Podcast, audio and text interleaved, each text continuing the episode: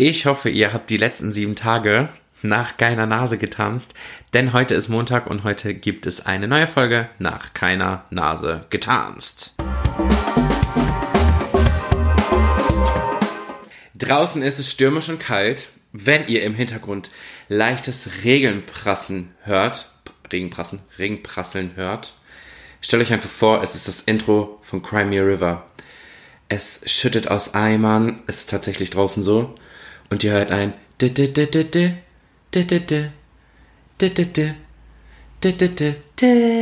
Cry me a river, cry me, cry me, cry me a river, cry me, cry me. Okay, Schluss mit lustig. Eine neue Folge, Folge Nummer drei von Nach keiner Nase getanzt. Eine Woche ist schon wieder her, es ist unglaublich. Es ist Sonntagabend, ich nehme die aktuelle Folge auf und die geht quasi schon in dreieinhalb Stunden online. Immer pünktlich um 0 Uhr, damit ihr gut gelaunt und mit einem frischen Podcast Folgen aufnehme Gedöns ins Auto steigen könnt, in die Bahn steigen könnt, auf den Weg zur Arbeit hören könnt, auf den Weg nach Hause. Wenn ihr Langeweile habt, überall. Podcast kann man überall hören. Das ist so cool. Ja, ist nicht so kurz wie ein Song, aber ist halt so. Heute konntet ihr ähm, quasi das Thema bestimmen der Folge. Und zwar gab es einmal zur Auswahl auf Instagram in unserer Story auf Werbung nach keiner Nase getanzt. Äh, die Entscheidung zwischen dick im Geschäft und Wettbewerbe im Tanzen. Und es hat sich 70 zu 30 quasi praktisch fast ähm, entschieden, dass die heutige Folge sich um folgendes Thema drehen wird. Doppelpunkt. Tanzen, Wettbewerbe, Meisterschaften im Bereich Hip-Hop und Videoclip-Dancing. Ich werde in dieser Folge heute darauf eingehen, einmal aus der Sicht des Tänzers, einmal aus der Sicht der Coaches und einmal aus der Sicht der Wertungsrichter. Denn ich habe quasi alle drei Stufen oder alle verschiedenen Seiten kennengelernt. Und ähm, ja, ich werde so ein bisschen erzählen, aber zunächst einmal, wie ihr es schon fast gewohnt seid, ein paar Fakten. Und zwar gibt es in Deutschland unfassbar viele Anbieter von Tanzmeisterschaften im Bereich Hip-Hop, Street Dance, Videoclip Dancing und alles, was das moderne Tänzerherz quasi so bewegt. Und jede Meisterschaft hat so ein bisschen ihre eigenen Regeln, wobei sich manche Anbieter auch tatsächlich ein bisschen äh, ähneln. Ähm, sei es, es geht um die Dauer der Show, da gibt's immer ein paar Sekunden Unterschied. Ähm, die Einteilung der Kategorien, die Qualifikation, für die man sich qualifiziert. Und ja, so sieht's aus. Das heißt, man kann in Deutschland auch auf vielen Ebenen und in vielen Institutionen und bei vielen Anbietern von Meisterschaften deutscher Meister werden. Also man kann nicht jetzt sagen, ähm, ich bin deutscher Meister im Hip-Hop und Videoclip Dancing oder ich bin deutscher Meister im Hip-Hop und dann heißt das, dass du quasi auf diesem Level wirklich tatsächlich der Beste bist. Das hört sich jetzt total negativ an. Ähm, ich finde es aber total positiv, weil durch die große Anbieterschaft einfach ähm, die tatsächlich guten Anbieter, sage ich jetzt mal, überleben und in Deutschland einfach ein ganz, ganz großes Angebot an Tanzmeisterschaften ähm, herrscht und nutzbar ist für die vielen Tänzer. Denn ich habe das Gefühl, es wird immer mehr und ich finde es super cool. Ähm, um ein paar der Anbieter zu nennen. Ähm, es gibt natürlich die Street Dance Factory. Bei der Street Dance Factory gibt es die Bereiche Hip-Hop, Videoclip Dancing und Dancehall. Und auch die Battles im Breakdance und in Different Styles. Oder in Mixed, Mix, was ein Wort, Mixed Styles. Dann haben wir in der Street Dance Factory die Kategorien Solo, Formation, Duo, Formation ist auch aufgeteilt in eine jeweilige Größe bzw. eine jeweilige Teilnehmerzahl der Formationen. Solo ist klar, da tanzt man einzeln. Duo erklärt sich auch von selbst. Das tanzt man mit einem Partner. Unterscheiden tun sich Solo und Duo noch in dem Sinne, dass es einmal Solo quasi in die jeweilige Stilrichtung gibt. Videoclip, Dancehall, Hip-Hop. Und das auch im Duo. Und es gibt aber auch seit letztem Jahr neu Solo und Duo Fusion Show, wo quasi der Solist oder das Duo die Musik selber schneiden kann und quasi bewertet wird wie eine Formation, Kreativität etc. Dann haben wir noch ähm, den Verband DTHO. Wir haben den Verband TAF. Wir haben den Verband IVM. Die, die Meisterschaften im DTHO sind ähnlich zu den Meisterschaften der Street Dance Factory. Ähm, in beiden, bei beiden Anbietern unterteilt man quasi nach der ersten Runde in eine M-Reihe, in eine A-Reihe, in eine B-Reihe bis Z quasi durch. Allerdings kommt es immer auf die Teilnehmeranzahl da. Also wenn es drei Teams sind, werden keine Reihen gebildet. Wenn es aber 20 Teams sind, gibt es quasi acht Teams pro Reihe. Dann hast du in der M-Reihe, das ist die Meisterreihe, die besten Teams. In der A-Reihe die etwas vom Niveau tieferen, in der B-Reihe nochmal tiefer und dann geht es immer quasi, das Niveau geht quasi immer runter. Der Vorteil dieser Einteilung ist einfach, dass gerade neue Teams, die noch nicht so lange tanzen, auch dort eine Chance haben, ein Erfolgserlebnis zu haben. Und ähm, ich glaube, das ist gerade für neue Teams ganz schön, dass man nicht direkt ein von Kopf kriegt, ne, sage ich jetzt mal. Das sehen manche Trainer anders. Hm, zum Beispiel gibt es, habe ich ja gerade schon erwähnt, den Verband ähm, oder den Anbieter IVM. Da ist es so, dass nicht in verschiedene Levels eingeteilt wird. Ich glaube, das ist beim TAF auch nicht, aber da möchte ich mich gar nicht zum Fenster hinauslehnen. Weiß ich gar nicht, deswegen sage ich dazu besser nichts. Ähm, bei der IVM ist es so, ähm, dass quasi alle in einen Topf geworfen werden, egal wie groß die Gruppen sind, egal wie klein die Gruppen sind und alle messen sich untereinander. Dadurch ist einfach ein unfassbar hohes Niveau im Laufe der Jahre entstanden und natürlich auch das ähm, Ansehen der Teams, die da wirklich unter die ersten drei Plätze kommen, relativ hoch oder besonders hoch, weil du dich halt gegen alle Teams durchsetzen musst. Wobei ich jetzt keins der verschiedenen Konzepte schlecht reden will, sondern finde ich einfach, dass sich jedes Team äh, die Meisterschaften raussuchen kann, die ähm, für sein Team bzw. für seinen Trainer oder für die Tanzschule am besten passt. Bei der IVM ist es zum Beispiel auch so, dass man sich ähm, über eine westdeutsche, norddeutsche, süddeutsche, ostdeutsche Meisterschaft qualifizieren muss zu einem Deutschland Cup oder halt direkt zur deutschen Meisterschaft. Der Deutschland Cup ist dann quasi noch so ein ähm, Zwischenstopp, wo man sich dann auch die Qualifikation zur deutschen Meisterschaft holen kann. Wobei die deutsche Meisterschaft mittlerweile die European Masters sind, weil auch andere europäische Länder ähm, mit der IVM kooperieren. Und da gibt es dann zum Beispiel auch eine österreichische Meisterschaft und dann kommen meistens im November, Oktober, Dezember um den Dreh, meistens November, bei einer riesigen Veranstaltung, die, die stundenlang geht, das ist der Wahnsinn, ähm, zusammen. Und da, also da kann man einfach sagen, dass man schon als Zuschauer so gut entertained wird und so krasse Shows zu sehen bekommt, das ist wirklich der Wahnsinn. Mm, die Qualifikationsmöglichkeiten bei der Street Dance Factory sind so, dass man sich auf einer Regionalmeisterschaft West, Nord, Ost, Süd qualifizieren muss für die deutsche Meisterschaft. Und auch dort bei der Street Dance Factory kann man sich sogar bei der deutschen Meisterschaft für eine Europameisterschaft qualifizieren oder auch eine Weltmeisterschaft, weil die mit einem anderen Verband kooperieren, dass den Tänzern quasi möglich gemacht wird, auch international Fuß zu fassen und sich auszuprobieren. Äh, dann gibt es noch weitere Anbieter für Meisterschaften im Videoclip Dancing oder Hip-Hop. Das ist einmal Dance for Fans, wobei man für eine Dance for Fans Meisterschaft einem Verband angehören muss. Das ist zum Beispiel im TAF auch. Man muss quasi im TAF eine Mitgliedschaft beantragen, damit man da reinkommt. Das ist bei der Street Dance Factory nicht so. Bei der DTHO auch nicht und bei der IVM auch nicht. Also IVM DTRO, Street Dance Factory, ist quasi offen für alle. Da kann quasi jeder mitmachen. Ob das ein Verein ist oder eine Kirchengruppe, eine Tanz AG, da ist alles möglich. Ja, kommen wir noch zu anderen Anbietern. Wir haben einmal den DRK Dance Contest zum Beispiel. Das ist quasi ähm, in verschiedenen Bundesländern immer ein großes Finale. Da sitzen auch wirklich tolle Leute in der Jury. Mozima Buse, Isabel Edwardson, Luca Henny, ähm, die lassen sich da immer ordentlich was einfallen und da kommt man quasi nur zum Finale, wenn man es in einem Online-Voting unter die ersten drei schafft oder von einer Jury unter die ersten drei ausgewählt wird. Und die Finals, zum Beispiel in Nordrhein-Westfalen, sind dann immer in Oberhausen. Zumindest ist es dieses Jahr so. Dann gibt es noch, ich hoffe, ich habe nichts vergessen, verschiedene Showmeisterschaften. Wir haben zum Beispiel die Finals.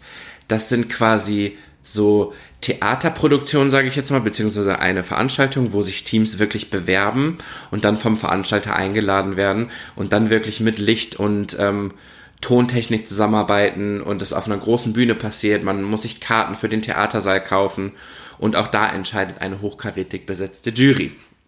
Die Juries bei der DTAO, bei der IVM und bei der Street Dance Factory sind ähm, ausgebildete Wertungsrichter, Coaches, die jahrelange Erfahrung haben, ähm, Tänzer, die auch als Coach fungieren, Choreografen, Creative Director. Das mischt sich immer ganz gut durch und es sind auf jeden Fall immer Leute, die in dem Bereich ähm, eine Menge Ahnung haben und ich würde meine Hand dafür ins Feuer legen bei jedem Verband, dass er sich die Wertungsrichter immer besonders gut ausschaut, weil gerade die Wertungsrichter eine der Jobs sind auf so einer Meisterschaft, die fast sogar die höchste Verantwortung für so ein Turnier haben. Ja, ich weiß nicht, ob mir gleich noch ein Anbieter einfällt. Street Dance Factory, DTAO. Es gibt noch den DAT, das ist das Deutsche Amateur-Turnieramt. Die haben auch eine Hip-Hop- und Videoclip-Dancing-Reihe. Die teilen auch in MA und B-Reihen auf. Und auch da gibt es quasi sogar bei den Formationen eine Einteilung Hip-Hop und Videoclip-Dancing. Da wird genau getrennt. Und da gibt es noch eine Kategorie Small Groups. Und die Small Groups sind quasi ähm, drei bis fünf Personen bei dem Verband, die auf keine festgelegte Musik tanzen. Also man hat quasi, das ist in der Street Dance Factory auch so, verschiedene Tempi-Richtungen, die kriegt man ähm, im Regelwerk erklärt, dass man quasi Videoclip Dancing auf Songs von so und so viel bis so und so viel Beats per Minute bekommt und dann muss man einfach drauf los freestylen. Natürlich kann man sich Bausteine bauen, ähm, aber man weiß den Song vorher nicht. Das ist bei den Solo, Soli und bei den Duos so, wenn man sich für einen Style unter ähm, äh, entscheidet und anmeldet. Und beim DAT ist es auch so, dass es da Solo, Duo, Small Group gibt, im Videoclip Dancing und im Hip Hop. So, ich glaube, ich habe alle großen Verbände aufgezählt. Ich hoffe, ich habe niemanden vergessen. Wenn ich jemanden vergessen habe, I'm so sorry. Ja, ich habe einen Verband vergessen. Das ist die UDO, United Dance Organization. Und da gibt es auch Regionalturniere, um sich von einem Regionalturnier zu qualifizieren für die deutsche Meisterschaft. Und von der deutschen Meisterschaft geht es zur Europameisterschaft und dann zur Weltmeisterschaft. Und die Weltmeisterschaft ist meistens, zumindest war es in den letzten Jahren so, in Glasgow. Und da geht auch ordentlich die Post ab, wobei die UDO sehr spezialisiert ist auf tatsächlich Hip-Hop und meiner Meinung nach, glaube ich, auch sehr in die urbane Richtung geht. Und da muss man wirklich die verschiedenen Hip-Hop-Styles in einem Mix zum Beispiel haben, damit man sich wirklich qualifiziert und Punkte holt. Das zum Thema UDO. Ich persönlich habe Erfahrungen gemacht oder habe schon an Wettkämpfen teilgenommen von der Street Dance Factory, von der DTHO, länger her auch bei Dance for Fans. Wir haben schon teilgenommen beim DAT und bei der IVM. Was es dann auch noch gibt, ist die Dance Club. Die Dance Club ist auch ein ähm, Lizenzprodukt, wo es dann auch nationale Wettbewerbe gibt. Und ähm, wo quasi alle Lizenzpartner Teams hinschicken können und sich quasi wirklich in dieser Disziplin der Dance Club Choreografien und auch teilweise eigenen Choreografien messen können. Da gibt es Detlef Soos, der in der Jury sitzt und der hat immer ein kompetentes Team um sich herum, was dann quasi die Teilnehmer bewertet.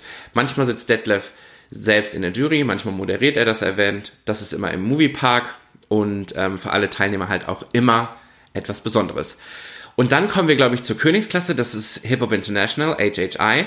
Das gibt es in Deutschland gar nicht, also es gibt es schon ultra lange, aber seit den letzten zwei, drei Jahren ist es immer weiter hochgekommen und auch da ähm, steigt das Niveau wirklich von Jahr zu Jahr.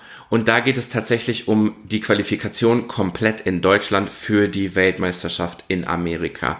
Und auch da muss man tatsächlich Hip-Hop tanzen, man muss verschiedene Stilrichtungen von Hip-Hop mit drin haben und das Regelwerk ist einfach unfassbar umfangreich. Das ist wirklich krass und das ist einfach in Amerika dann quasi die Weltmeisterschaft ein wahnsinniges Event mit Workshops, der krassesten Choreografen und ähm, HHI ist eigentlich meiner Meinung nach geprägt und ähm, unfassbar groß geworden durch Paris Goebel. Paris Goebel können, kennen die meisten ähm, von Royal Family. Ihr müsst nur bei YouTube Royal Family eingeben und ähm, es explodiert an Videos. Es ist einfach unfassbar. Zu den Kategorien bei der HHI kann ich gar nicht so viel sagen. Auf jeden Fall geht's da auch nach dem Alter. Es wird nicht eingeteilt in MA oder B und nur die ersten drei qualifizieren sich für die Weltmeisterschaft. Da gibt's auch kleine Gruppen und große Gruppen. Und genau, auch nach Alter. Und wer zu einer HHI-Veranstaltung fährt, kriegt auch unfassbar krasse Leistungen zu sehen. Und ich glaube einfach, dass es bei jedem Anbieter so ist. Ähm, aber ich finde gerade bei der HHI oder bei so riesigen Verbänden ist es immer so monströs, weil es einfach so große Teams sind und ähm, man kriegt von morgens bis abends hat man halt so viele Wow-Elemente. Das hat man bei jedem Anbieter. Ähm, aber HHI ist, sage ich jetzt mal schon, die Königsklasse, was Hip-Hop angeht. Und ja, Videoclip Dancing ist, hat auch unfassbar viele Anbieter, mm, aber ist im Gegensatz zu den wirklichen Hip-Hop-Meisterschaften ein relativ kleines Feld. Ich glaube, das größte Feld im Videoclip Dancing hat immer noch ähm, Dance for Fans und bei der Street Dance Factory und beim DAT hat es auch einen hohen Wert, ähm, weil da halt wirklich die Kategorien unterteilt werden und Ganz neu ist es, glaube ich, im TAF. Da gibt es tatsächlich auch jetzt eine wirkliche Videoclip-Dancing-Kategorie bzw. Unterteilung. Die Turniere finden meistens in Turnhallen statt oder in Stadthallen. Manchmal ist es quasi sehr hell beleuchtet und man hat wirklich das Gefühl, ähnlich bei ähm, wie bei einem Fußballturnier. Bei anderen Veranstaltungen ist es eher so, dass man sich wirklich auf der Bühne fühlt wie ein Star, weil die Lichttechnik ist krass. Ähm, wenn man ins Publikum schaut, sieht's wie eine Arena aus. Was da auch immer mega cool ist, es gibt noch den Anbieter Star Moves. Star Moves ist auch ein Lizenzprodukt, wo sich Lizenztanzschulen untereinander messen können, aber auch fremde Tanzschulen in einer gesonderten Kategorie. Und die haben immer wirklich große Seele und Lichttechnik und Moderation und auch wirklich eine hochkarätige Jury und tolle Preise. Bei den meisten Anbietern bekommt man Medaillen oder Pokale. Bei manchen Anbietern bekommt man noch Preisgelder, wobei das eher selten ist. Und man kann auch bei anderen Anbietern ähm, Workshops gewinnen oder Tickets für Dancecamps. Also das ist sehr unterschiedlich, aber überall gibt es quasi für die ersten drei Plätze Medaillen oder Pokale. Und Urkunden natürlich für alle Teilnehmer. Mm, das Schlimmste finde ich, ist, wenn du als Formation einen Pokal gewinnst und der Pokal steht eigentlich meistens in der Tanzschule.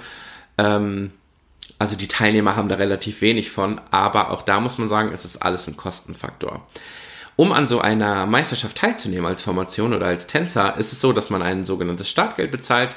Das variiert je Anbieter komplett von der Höhe Manche fangen bei 7 Euro an, für einen Doppelstart 5 Euro, manche gehen bei 10 an, je nachdem, was es für ein Turnier ist, ob es regional ist oder international. Manchmal bezahlt man das Startgeld pro Tänzer, manchmal start, äh, zahlt man das Startgeld pro Formation. Äh, auch das ist total umfangreich und total unterschiedlich. Genau. Solche Startgelder werden entweder durch Sponsoren finanziert, was du aber in Deutschland eigentlich komplett vergessen kannst. Also eigentlich wird das alles selbst finanziert durch Tanzschulen oder halt die Teilnehmer selbst. Auch bei jeder Veranstaltung gibt es natürlich Eintrittsgelder für die Zuschauer und für die Eltern. Mm, die Trainer haben eigentlich immer ein Freiband und bekommen den freien Eintritt, weil die halt dazugehören und auch den Großteil organisieren, was gerade das Team angeht. Kommen wir nun zu der Sicht oder ich erzähle euch einfach mal, wie so ein Turnier abläuft als Tänzer.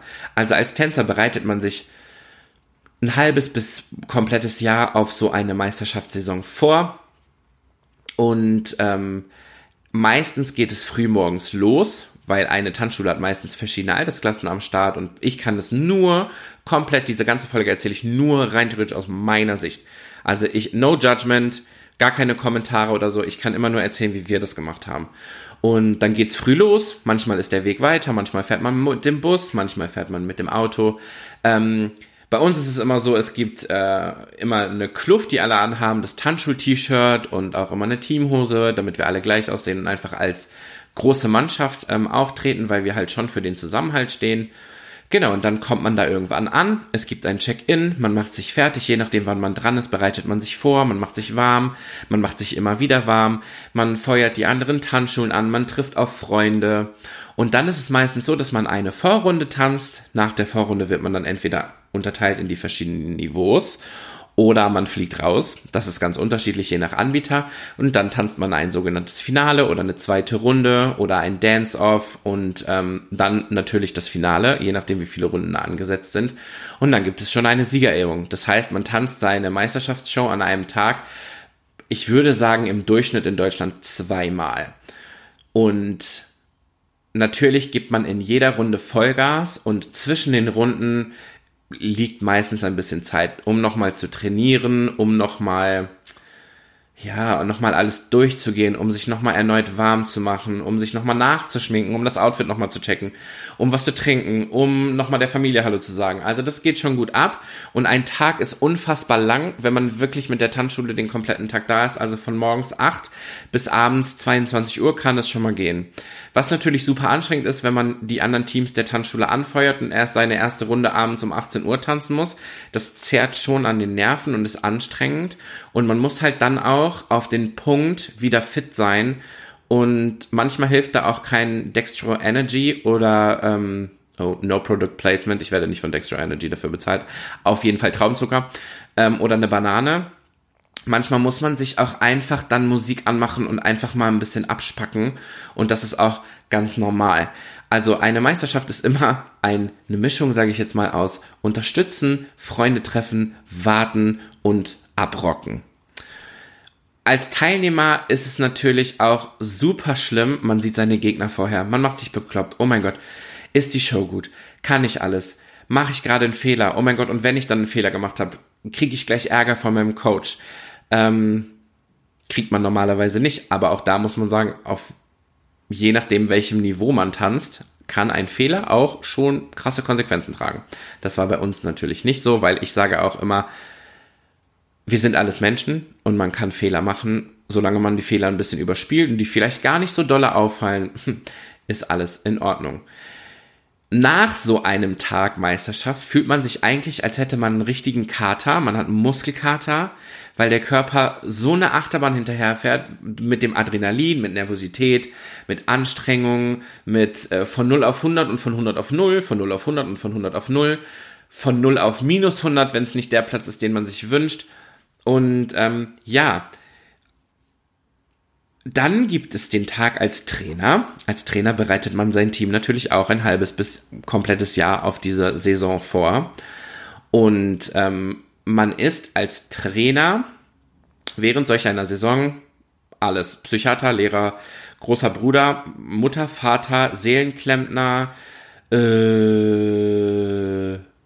man ist eigentlich alles. Man hält das Team zusammen, man organisiert alles, man kümmert sich um die Outfits, man bestellt Outfits, dann gefallen die den Tänzer nicht, dann holt man neue, dann äh, sucht man was, was allen gefällt, dann kommt es an, dann sieht es aber doch nicht so aus wie im Katalog oder im äh, Laden, dann passt es nicht allen, dann muss man noch einen Teil nachkaufen, das gibt's nicht mehr, dann tauscht man um und fängt nochmal von vorne an.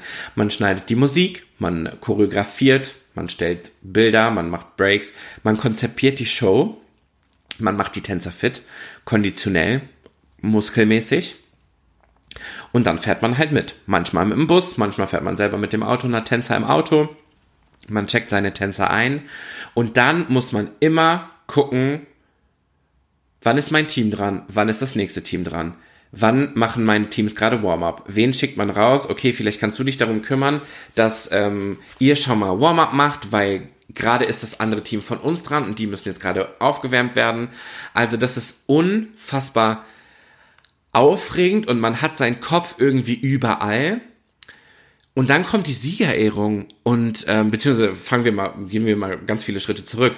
Die erste Runde wird getanzt, man muss den Tänzern Feedback geben, man macht eine Fehleranalyse, man bessert aus, Man muss vielleicht Motivation in das Team stecken, weil es ist irgendwie nicht so gut gelaufen. Vielleicht kam die Show nicht so gut an. Vielleicht ist es super gut gekommen und man muss die Tänzer wieder runterholen, weil man sagt, ey Leute, Leute, die Zuschauer haben euch vielleicht gefeiert, aber vielleicht sieht die Jury das gar nicht so. Vielleicht hat das Publikum gar nichts gemacht oder gar keine Resonanz gezeigt, was übrigens sehr traurig ist.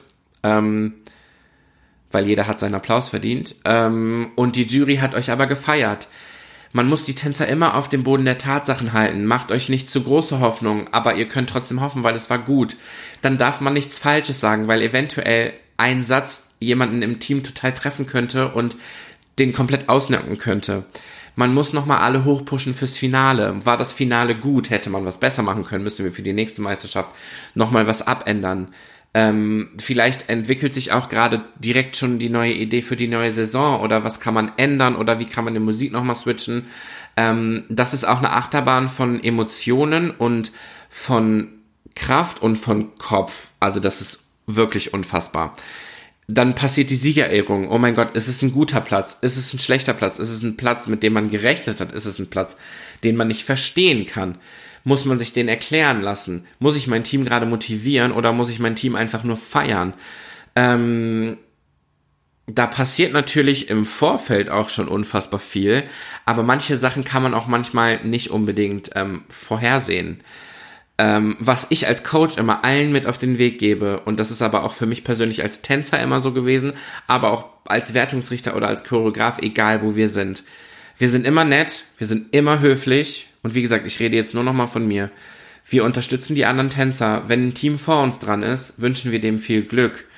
Ähm, wir versuchen immer aufmerksam zu sein. Wir sind nicht diejenigen, die irgendwo reinkommen, ihre Nase hochtragen und die Leute mit strafenden Blicken angucken über oder über irgendjemanden lästern. Wir versuchen wirklich immer nett zu sein oder sind es immer und versuchen ähm, immer das Teamgefühl zu transportieren und wie eine Faust auf die Meisterschaft zu fahren, als Faust auch wieder zurückzukommen, weil das ist so dieses wichtige Familiending. So, wir stehen für Düsseldorf, wir stehen für Neustart und ähm, man wünscht niemandem was Böses. Es gibt bei uns gibt's keine Beleidigungen oder irgendwelche negativen Reden. Natürlich tauscht man sich über andere Shows aus, man findet was gut, man findet was schlecht, aber immer, immer mit Respekt, mit sehr, sehr viel Respekt.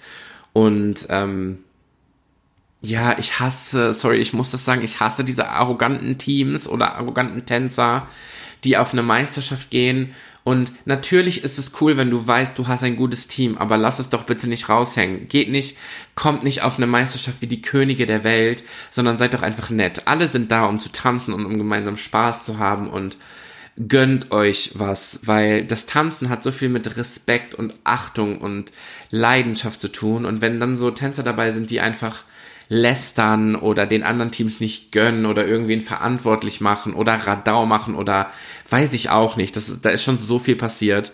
Ähm, da fehlt mir immer das Verständnis und ich finde es ultra schade. Ja, so sieht's aus.